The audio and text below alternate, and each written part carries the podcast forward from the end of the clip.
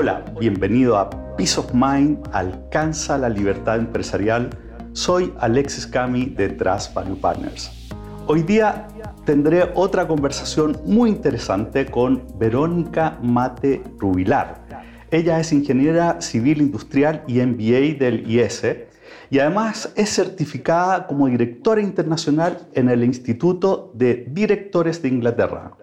Es académica además de la Adolfo Ibáñez y de la Universidad de Chile y hoy día es directora profesional de varias empresas especializada en empresas familiares. Y de eso vamos a conversar hoy día. ¿Cómo estás, Vero? Muy bien, muchísimas gracias por invitarme. No, gracias por venir. De hecho, estoy entusiasmado porque tú sabes que primera vez que puedo conseguir que una mujer venga a, una entrevista eh, para conversar de, temas relacionados con el empresario. Hay pocas mujeres en, este ambiente, ¿no? Es posible, yo diría que se conocen. O que se conocen. Yo creo que hay mujeres, pero efectivamente estamos poco, poco visibilizadas. Bueno, esto entonces es una excelente oportunidad para que avancemos en eso. Este además va a estar disponible en YouTube porque está grabado en video, así que te van a conocer más aún. Pero, cuéntame, hablemos un poquito de la diferencia entre ser director de una empresa normal y una de una empresa familiar. Mira, mi experiencia en, en empresas familiares es distinto porque incorpora un ámbito eh, emocional por el hecho de ser una empresa familiar.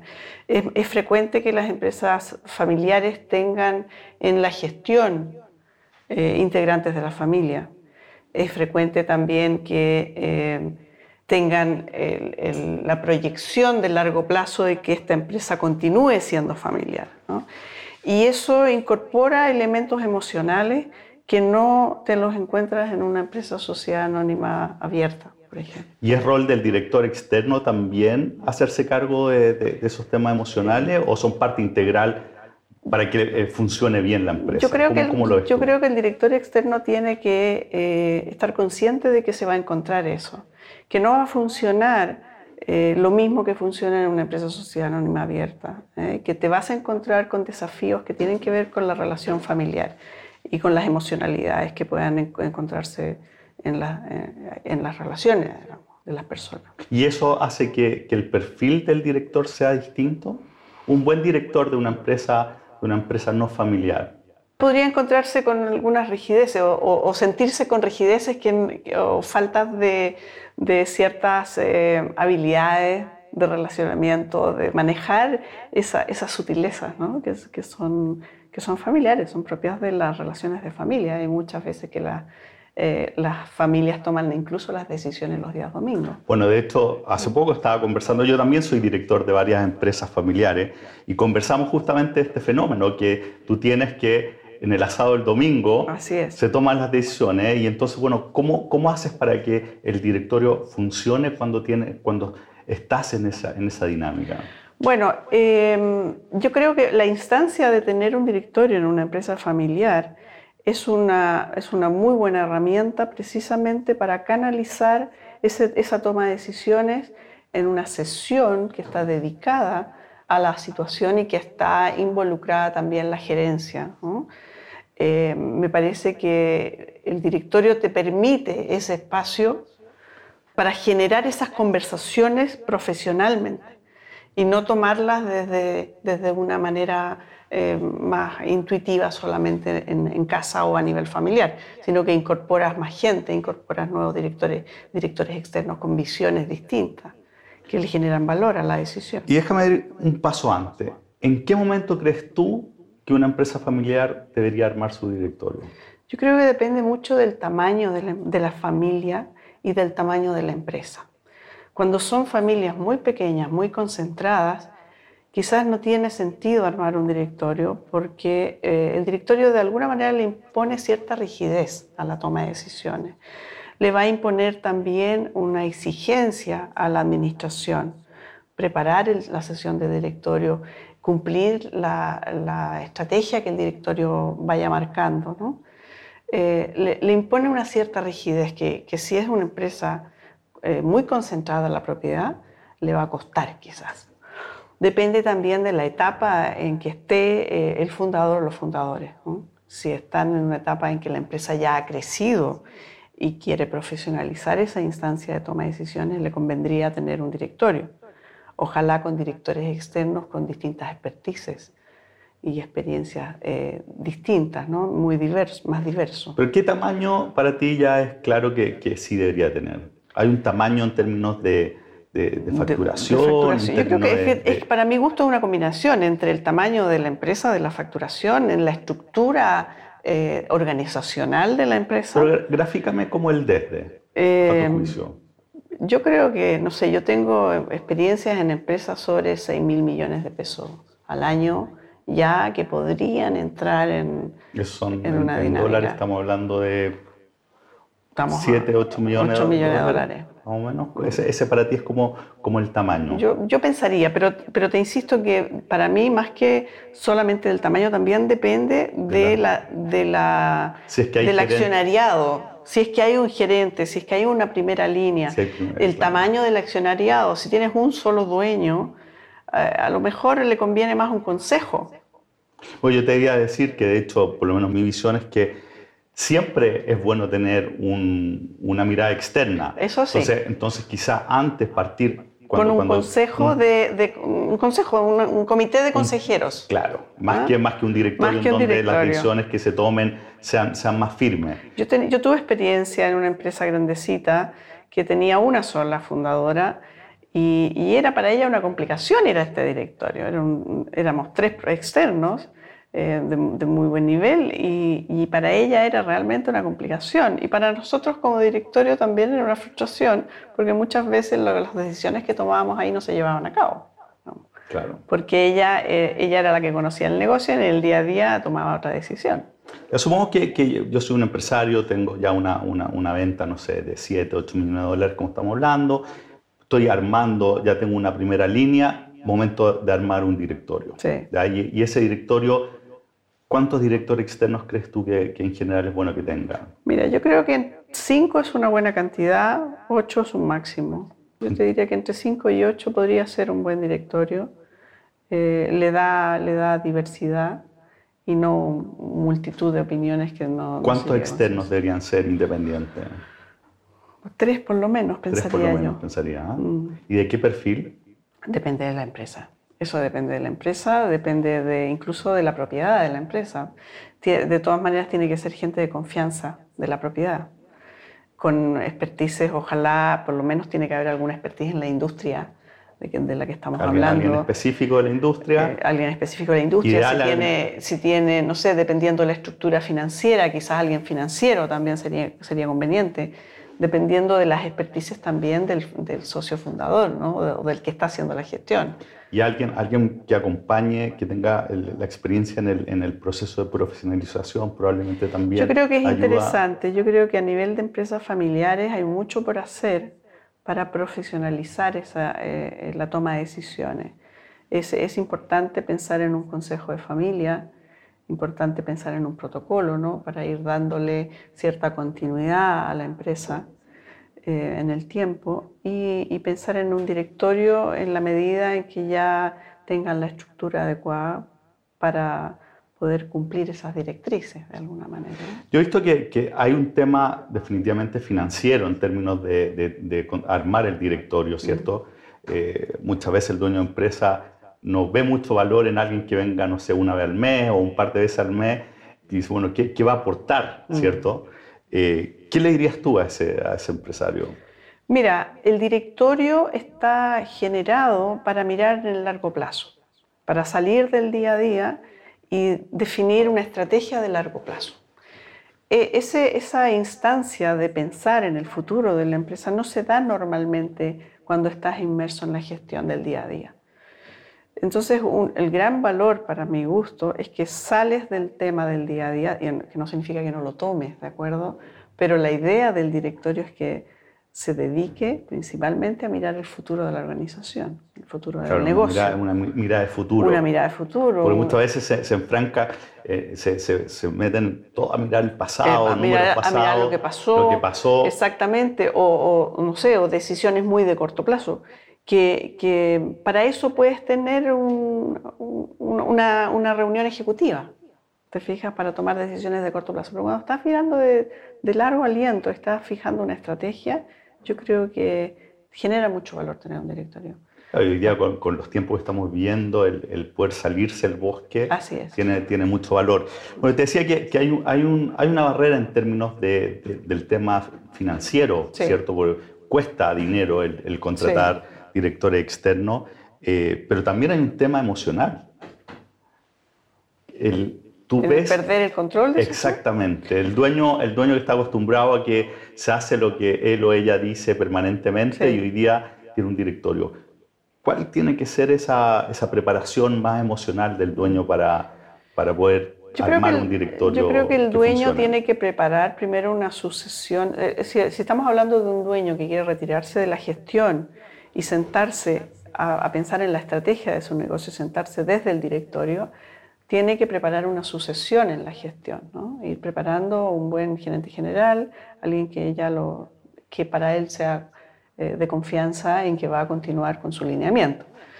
Por otro lado, yo creo que es importante que él se prepare en lo personal, de, ir soltando eso y darle el valor a la instancia que tiene el directorio. El directorio tiene un rol también de monitoreo sobre el, sobre gerente general, de monitoreo y de acompañamiento a la vez. Eh, muchas veces el gerente general pide en el directorio, oye, me falta esto, necesito, necesito más eh, presupuesto, necesito eh, un, buen gerente de finanzas, o, en fin, el directorio es un, acompañante del gerente general, un, ente que lo monitorea y un ente que le, le dice para dónde tiene que ir. Entonces el rol de, de un fundador desde el directorio tiene mucho valor también pero indudablemente tiene que prepararse desde la confianza de que el gerente general que esté, eh, esté cumpliendo lo que él esté, está diciendo. Por eso hay que prepararlo. Hay que preparar a un gerente general. Pensando antes, el, el, fundador que está hoy día como gerente general, ¿cómo entra a esa reunión de directorio? Por él tiene que reportar. Si entra como gerente general, eh, tiene que reportar y no va a ser cómodo yo, yo pensaría más bien que, que entre como, como, director. Como director. Sí. ¿Y, quién reporta al otro lado? ¿La primera línea? Tener un, no, pues, tener una, un gerente general. Poner ah, pero no, pero yo hablo antes de que tenga el gerente general. ¿Tiene sentido que tenga, que, que tenga directorio? Yo, yo lo veo complejo. Mi experiencia fue, ya te digo, fue compleja. Mi experiencia fue que no le, no le veía mucho valor a esta persona a sentarse a rendirle a otros eh, y los otros decirle al dueño lo que tiene que hacer. En ese caso yo pensaría más en un consejo consultivo. Entonces, cuando el dueño está como gerente general, hace Tener un consejo de asesores y que lo, que lo orienten, pero finalmente las decisiones que se tomen no son vinculantes. O sea, que él decide en la, en la práctica de manera que no tiene que ir a explicar por qué no hizo lo que... Yo en un directorio me, parece, me parecería un poco... Es, es frustrante también para un directorio estar con un dueño que finalmente va a hacer lo que, quiere. No tiene mucho sentido. ¿Y tú eres partidaria, por ejemplo, si en la empresa familiar hay accionistas pasivos, miembros de la familia, que, que, se sienten en el directorio? Bueno, efectivamente uno de, de los roles de crear un, los sentidos de crear un directorio es darle trato equitativo a los accionistas, aquellos minoritarios también ya puede ser a través de un representante de ese accionista minoritario en el directorio o directamente. directamente. ¿Y cómo, ¿Y cómo hacer para que no se trasladen conflictos de ámbito familiar a la empresa? Bueno, por eso te hablé yo de, de la otra instancia en la cual eh, se, se, pueden trabajar esos conflictos familiares que tiene, que tiene que ver con la asamblea familiar, ¿no? que es ahí donde se ven donde qué quiero para esta empresa que es familiar, qué quiero para mis hijos, cuando quiero que mis hijos entren. Quiero que mis hijos entren. Bueno, eso, se maneja protocolo, hay otra forma, hay otro hay otros instrumentos para, para Ahora, si entra la familia al directorio y genera conflicto, bueno, complicado. Complicado. Eh, requiere madurez de, parte requiere de, madurez. De, la familia y, particularmente el fundador. En ese sentido, yo diría que es importante los, los externos. Los externos le quitan ese espacio de familiar eh, donde se aparecen las emociones, ¿no? el hecho de que es como cuando estás en un restaurante, vas a una, una reunión compleja y estás en un restaurante, moderas, ¿no? Bueno, esto es un poco lo mismo, el hecho de tener directores externos hace que la relación se maneja un, poco mejor cuando hay conflicto. Ahora, yo he tenido muy buenas experiencias en mis empresas familiares, ¿eh? sobre todo cuando están acompañadas de las instancias de un protocolo de una asamblea familiar. O sea, cuando hay un directorio y además y a la vez tienes esta otra instancia. ¿Y los directores participan en alguna dimensión de la, de, la otra instancia o, o es completamente no, separado? Son separados. en la otra instancia se participa la familia y, y alguien que los dirija. el monitor que, lo, que, lo que los acompañe. Pero no, la idea es que en el directorio eh, sea independiente de la asamblea.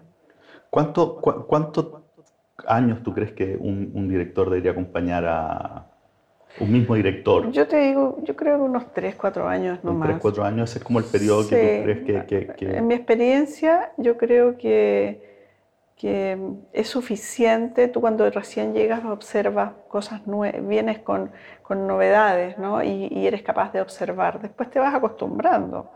Y ya llega un punto en que eres parte, que eres parte de, la misma dinámica y tu valor pues, va decayendo. Ahora, esto no es, no es, un dogma, pero también depende de, cómo esté la empresa. Si tiene proyectos nuevos, te fijas, donde, donde se van generando nuevos desafíos y los directores todavía tienen para aportar, eh, fenomenal. Pero si es una empresa que ya está en el día a día y que la estrategia se está cumpliendo de manera ordenada, en fin, yo, yo pensaría que cuatro años ya...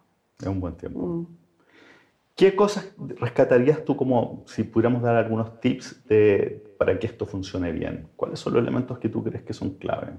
Para que un directorio funcione bien. Con una empresa familiar. Sí. Em, mira, yo creo que el número de directores es que es importante. O sea, que, que no sean menos de cinco me parece importante.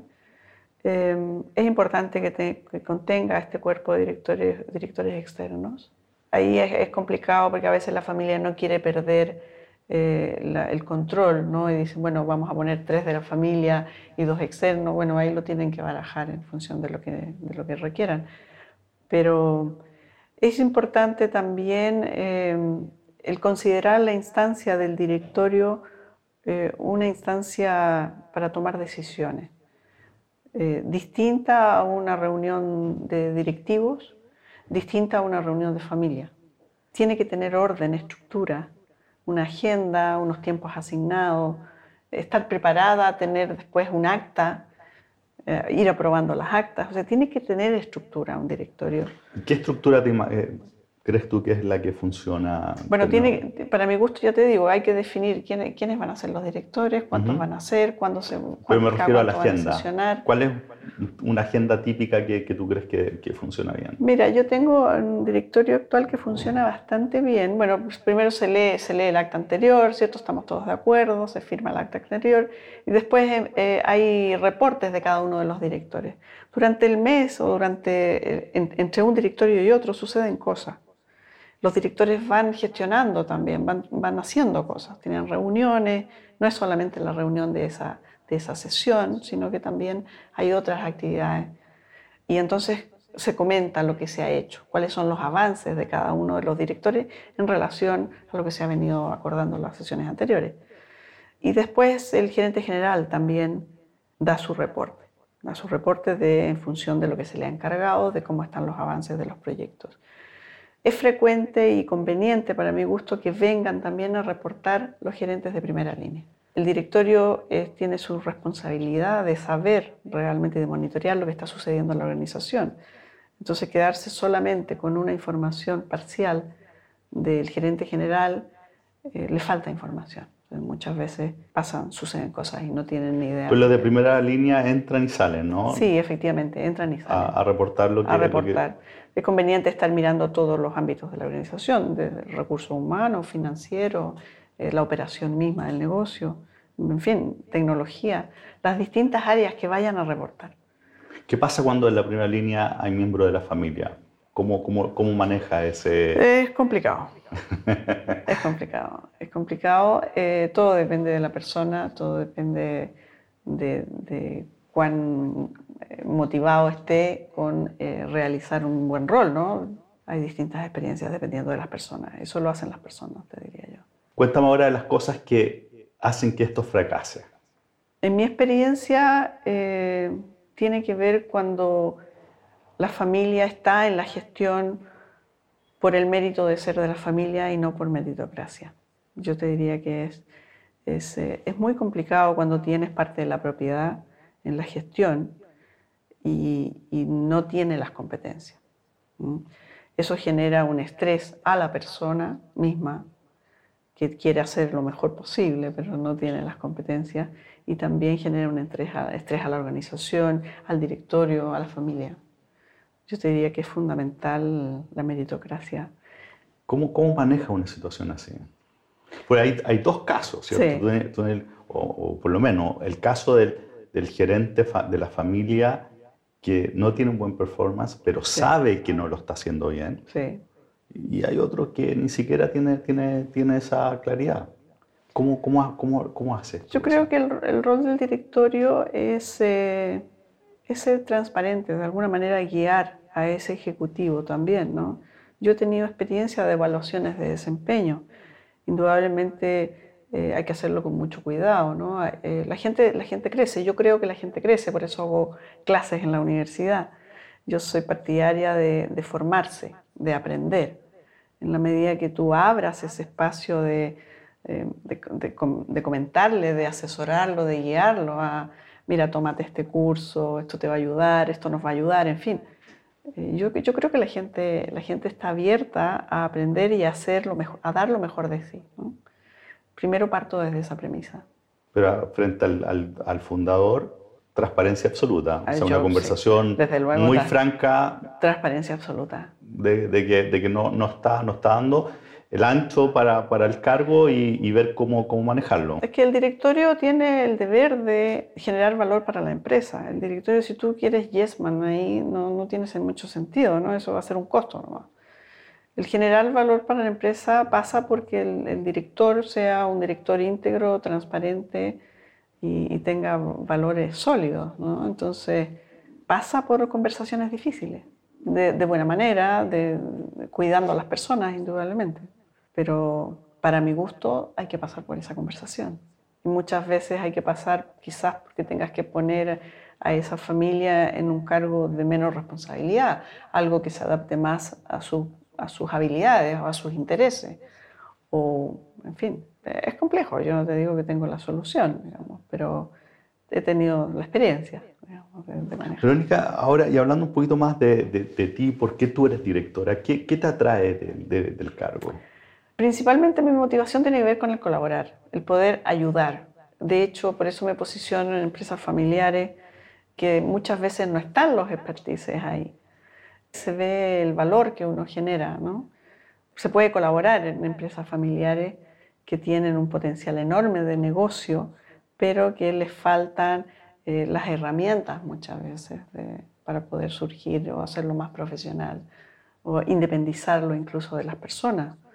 Eh, en general las empresas familiares tienen mucha dependencia del fundador y de la familia que trabaja o que ha trabajado durante muchos años en la empresa el generar un directorio y participar de un directorio en una empresa familiar cuando no lo tienen, por ejemplo, armar un directorio es muy satisfactorio porque tú ves cómo se va independizando la empresa de las personas y las personas se van sintiendo más libres también. Eh, se sienten más seguras. Yo, mi, experiencia ha sido muy positiva en ese sentido. Y cuenta, hay, hay muchos ejecutivos que cuando están terminando su carrera dicen, no, yo quiero ser director de empresa. ¿Cómo saber si, si, si se tiene dedos para el piano o no? Mira, yo creo que todo el mundo tiene dedos para el piano. Yo creo que aquí es un tema de criterio, de experiencia. Alguien que tiene experiencia ya en su carrera, que, ha, que siente que es el momento de dar, eh, pensaría yo que, es una buena, que es una buena una opción, opción, Que es una buena opción. Eh, eh, me parece que es atractivo y generar, genera un poquito más de valor cuando estudias al respecto, cuando estudias para ser director, cuando sabes cuáles son los deberes del director, cuáles son los, las responsabilidades del director. No solamente llegar con una buena intención, yo creo que también es bueno llegar con una buena intención, pero cuando, cuando llegas un poquito formado, además de tu propia expertise, de tu propia formación, llegas formado a un directorio como director, puedes colaborar mucho más, incluso para que las conversaciones o la sesión del director se profesionalice y eleve más a temas más estratégicos, por ejemplo. ¿Y cómo sabes tú cuando lo estás haciendo bien? ¿Es el resultado de la empresa? ¿Tienes sesiones de feedback con el, con el, con el... Mira, los directorios tienen unas instancias de autoevaluación. ¿ya? Eh, eh, los directorios se evalúan a sí mismos, los directores se evalúan. El rol del presidente del directorio también es importante. El presidente del directorio yo creo que tiene un rol de, de, mentorización sobre los directores. Y, cuando hay un director que no lo está haciendo bien, me parecería a mí que el presidente del directorio debería eh, tomar alguna acción. En ese sentido, el presidente mejor que no sea el fundador. No sé. tiene que tener el estándar de, te lo pregunto porque si, si es de mentor de otros directores, normalmente el fundador no, si el no tiene la preparación. Si el presidente es el, si el fundador es el presidente, es difícil que los otros directores tengan libertad de acción porque van a seguir bajo el mandato del fundador, es un poco más de lo mismo, es subir el nivel del fundador. Puede ser y puede no ser, depende del fundador, depende de la persona. También el fundador se puede formar como director. ¿Es una recomendación que tú le harías al, Yo lo haría de todas maneras. Que se forme como, como... director. Yo creo que hoy día el mercado tiene muchas propuestas, mucha oferta, está lleno de... Todas las universidades tienen sus centros de gobierno corporativo, hay muy buenas propuestas académicas y, desde luego eh, eso te abre, te abre un mundo, ¿no? Buenísimo. Muchas gracias, Vero. Con eso terminamos la, la, entrevista hoy día. Creo que fue muy interesante. Nos dio distintas perspectivas de cómo debe avanzar el dueño de empresa en armar su directorio, características que debe tener para que funcione bien. Así que muchas gracias y como siempre te pido, si, si esto sabes de otros líderes de, organización, dueños de empresa que le pueda servir, reenvíale este episodio y suscríbete a nuestro podcast y ahora también en nuestro canal de YouTube para que sigamos conversando sobre temas relevantes para el dueño de la empresa. Muchas gracias.